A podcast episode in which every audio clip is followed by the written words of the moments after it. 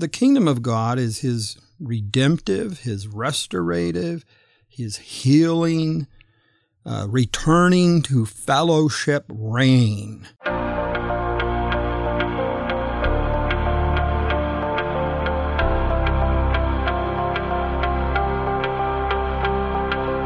Welcome to Mid America Reformed Seminary's Roundtable Podcast, a broadcast where the faculty of Mid America discuss everything from Reformed theology, cultural issues, and all things seminary. This is episode 79, and I'm your host, Jared Luchbor. Thank you for tuning in. Beginning today and continuing over the next couple of weeks, Dr. J. Mark Beach, professor of doctrinal and ministerial studies here at Mid America, takes us on a doctrinal tour of the meaning of the kingdom of God, where he'll offer a biblical sketch of what the Bible means by the kingdom of God, outline some aspects of the doctrine of the church as it relates to the kingdom of God, and then look at how the idea of the kingdom of God was manifest at creation and lost with the fall.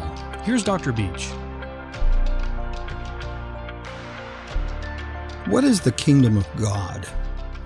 In the Christian church, we often use language without always exploring the implications or even the direct meaning of phrases like that, the kingdom of God.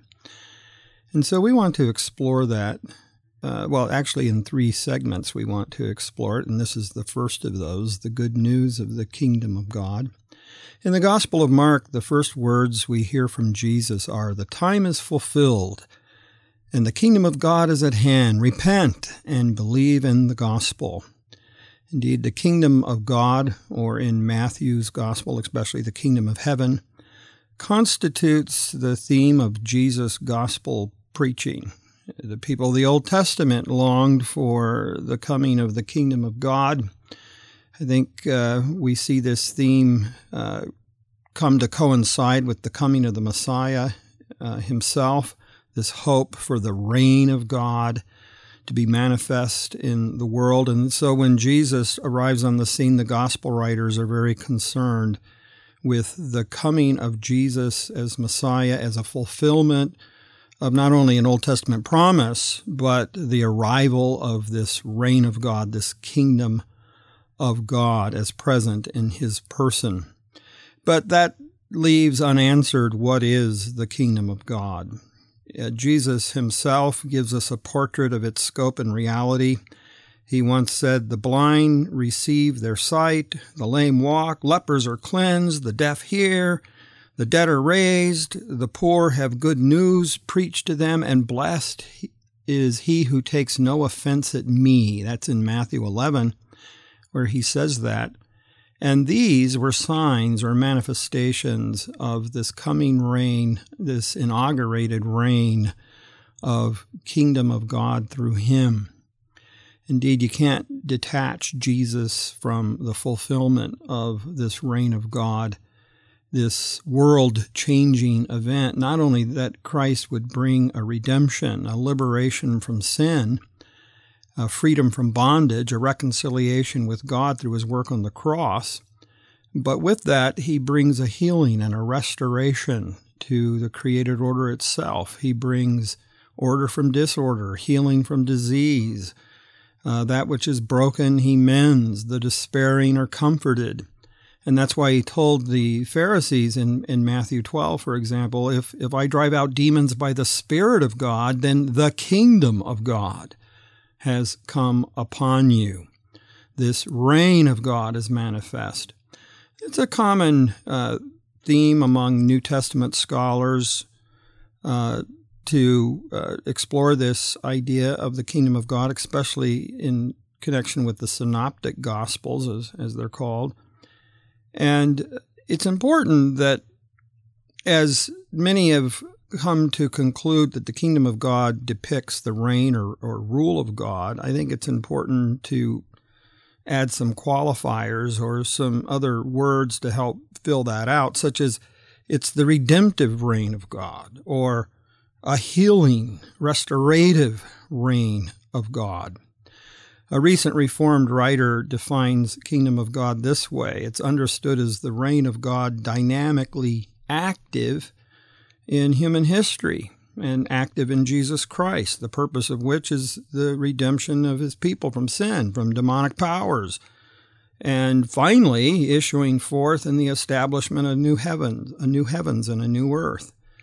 Uh, this same writer uh, continues, and he says it depicts the great drama of the history of salvation that has come about, that's been inaugurated, that a new age, a new uh, regime has been ushered in. That's not an exact quote, but that's basically what he says. And so you start to see that the kingdom must not be understood as merely the salvation of individuals, though that's at the heart of it, of course. But it, it includes this reign of God over the entire created universe. The entire created universe is created by Him, it's His. He doesn't just hand it over to the devil and now it's yours, you can have it. No, He reclaims it. And so the kingdom of God is His redemptive, His restorative, his healing, uh, returning to fellowship reign. And all this is in and through and because of the person and work of Jesus Christ. So that's just by way of some basic definition. As soon as you start talking about kingdom of God, though, you have people say, well, isn't the church simply the kingdom of God? And so it's important also to maybe briefly define and depict this idea of the church and its relationship to the kingdom. For example, when Jesus says in Luke 17, the kingdom of God is within you, he does not mean that the church is within you. And that's why most Reformed scholars, uh, acknowledging this intimate relationship between the church and the kingdom of God, uh, nonetheless distinguish them from each other. And this brings us to then ask about the nature of the church. And here I don't want to get too sidetracked, but briefly, we know there's many portraits of the church. Uh, there are many metaphors the body of Christ, the bride of Christ, the temple of God, the house of God, the building of God, the people of God, the sheepfold of Christ. The church is uh, ecclesia, it's, it's the called out ones from the world. And we know that the church, as that term is used in the New Testament, sometimes it refers to the collective unity under the one head that is Christ. Other times it's used very specifically for local congregations. For example, you know, the churches of Revelation 2 and 3, Christ's letters to the churches. And when we think about the church, we think about the long standing confession that it's one holy Catholic apostolic church. One, it's one entity, it's holy, it's universal in its scope for all peoples, nations, tribes, tongues, built on the apostolic authority.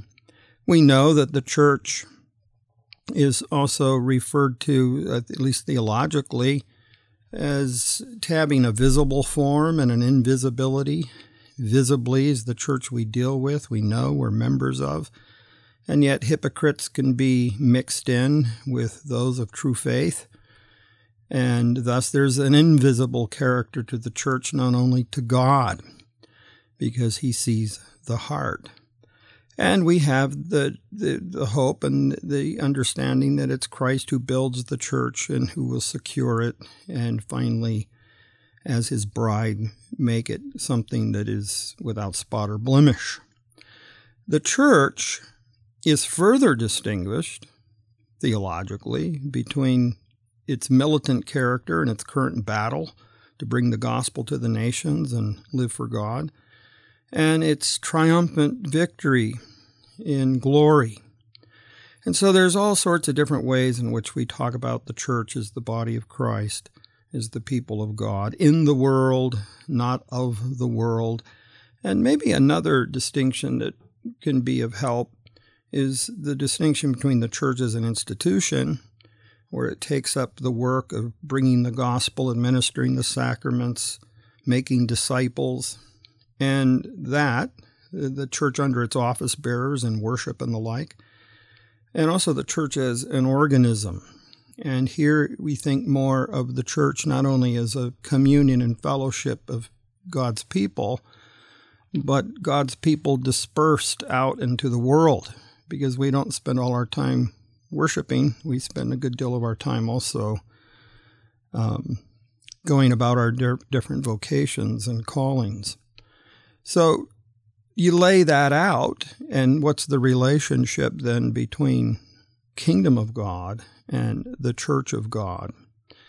Within the history of Reformed theology, the kingdom of God has been viewed as embracing uh, a variety of aspects of the church's existence. That is, the kingdom's a broader category, and the church falls within it. You might think of the kingdom like a wagon wheel and uh, the institutional church as the hub of that wheel, where the members are fed with the gospel and the truth of the Bible. But then think of that wagon wheel uh, dispersed out into the world. Believers go forth like spokes on a wheel, and there they live under the lordship of Christ, under the reign and sway of their true king. And he's not a king of just hearts. In fact, of being king of the heart, he's king of every dimension of life, all its arenas, all its dimensions. Everything was made for Christ, from Christ, for Christ. And he comes to reclaim that which is his own. Now, this is all very important because we live, and especially since the Enlightenment, we've been living in a time in which the broader culture, that life beyond the worship service and Sunday, has more and more been, been given over to the reign of secularism, the principles of uh, unbelief, in which religion and biblical morality is to be uh, squeezed out of and divorced from public life. And meanwhile, secularism is to have free reign here, to have its own way without contest. But that's exactly what kingdom of God comes to do. It's a healing reign of God in all of life, uh, not only reconciling us to God, the reign by which we're under his sway, but because we're under his sway, his lordship, it matters in our marriage. It matters in public life. It matters in how we conduct our business. It matters in how we educate our children.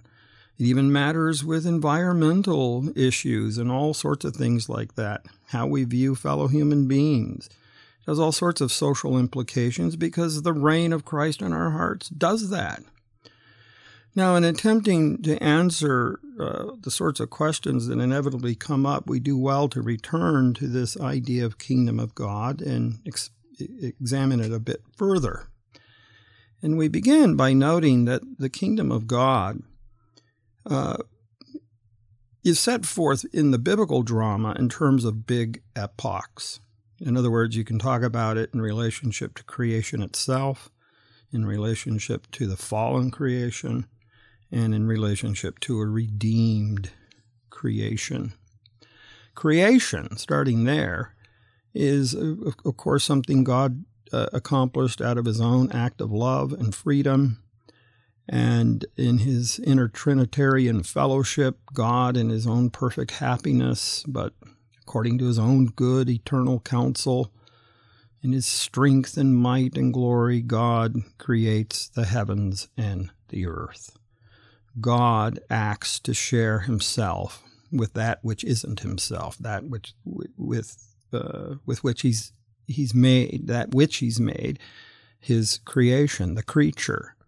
Nothing compels him to this, but in his own love and goodness, he's done this. He creates human beings very specifically, fashioned in his image, to act as stewards of his creation and to walk in fellowship with him. And here, with the very act of creation, we see something of the beginning, the intention, the purpose of kingdom of God, this reign of God here, not yet restorative or healing, but a reign of God to walk with God in fellowship, to live under His rule, to live for His glory, to walk in the happiness that follows knowing this fellowship with God, so that everything we do is encompassed, the whole width and breadth of life is service to God.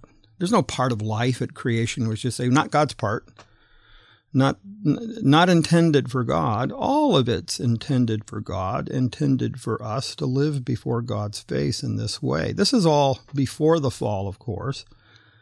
Um, But already before the fall, this reign of God in fellowship for blessing, for God's glory, is present. And so, in this first epoch of human history before the fall, the creation in its purity, we see kingdom. Well, maybe you can liken it to a bud waiting to come to blossom. It certainly isn't developed. You don't have a development of human society or even the development of the human race, but you already see the enjoyment and the privilege of living under God's rule in His domain for His glory and for our well being.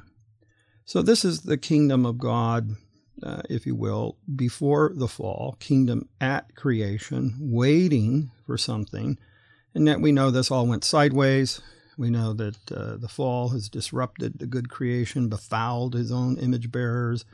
We know we're, we're broken in all kinds of ways. We don't have true knowledge of God. We're not. We don't walk in holiness. We don't live under His His reign. Instead, we're under the bondage of sin and the devil. And creation is skewed. In fact, creation itself is in a period of groaning, moaning, longing, as Romans 8 talks about, for the revealing of sons of God once more. So when you start talking about kingdom of God, you see in this first epoch creation. But that which follows then is the kingdom of God in the fall. And there the, the kingdom's under great contest. There the kingdom is opposed. There the devil now, there's a rival kingdom, a kingdom of darkness. Now the devil seeks to foil God's good purpose, to uh, forfeit uh, all that's good about God's reign, to see that it doesn't come to manifestation. And uh, that's why now, under Satan, who's now the prince, the ruler of this world, Ephesians 2 and the like, now we have a cosmos that's broken, a cosmos that's fallen, a cosmos that turns against its creator. Now we have this great contest of the seed of the woman against the seed of the serpent. And this is an all out war.